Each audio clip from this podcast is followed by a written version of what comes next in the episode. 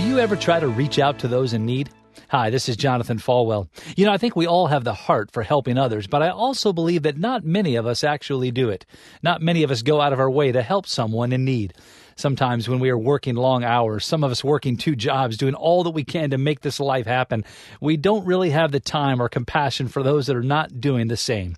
Or they seem to be just victims of unfortunate circumstances or stuck. What could we do anyway? Well, that's the wrong idea. We need to start seeing people the way that God sees people, as people for whom Christ died and rose again.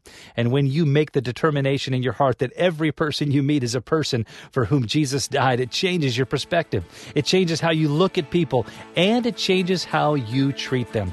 Look at people through God's eyes, and I promise you will want to help. One on one with Pastor Jonathan. To learn more, visit falwell.com.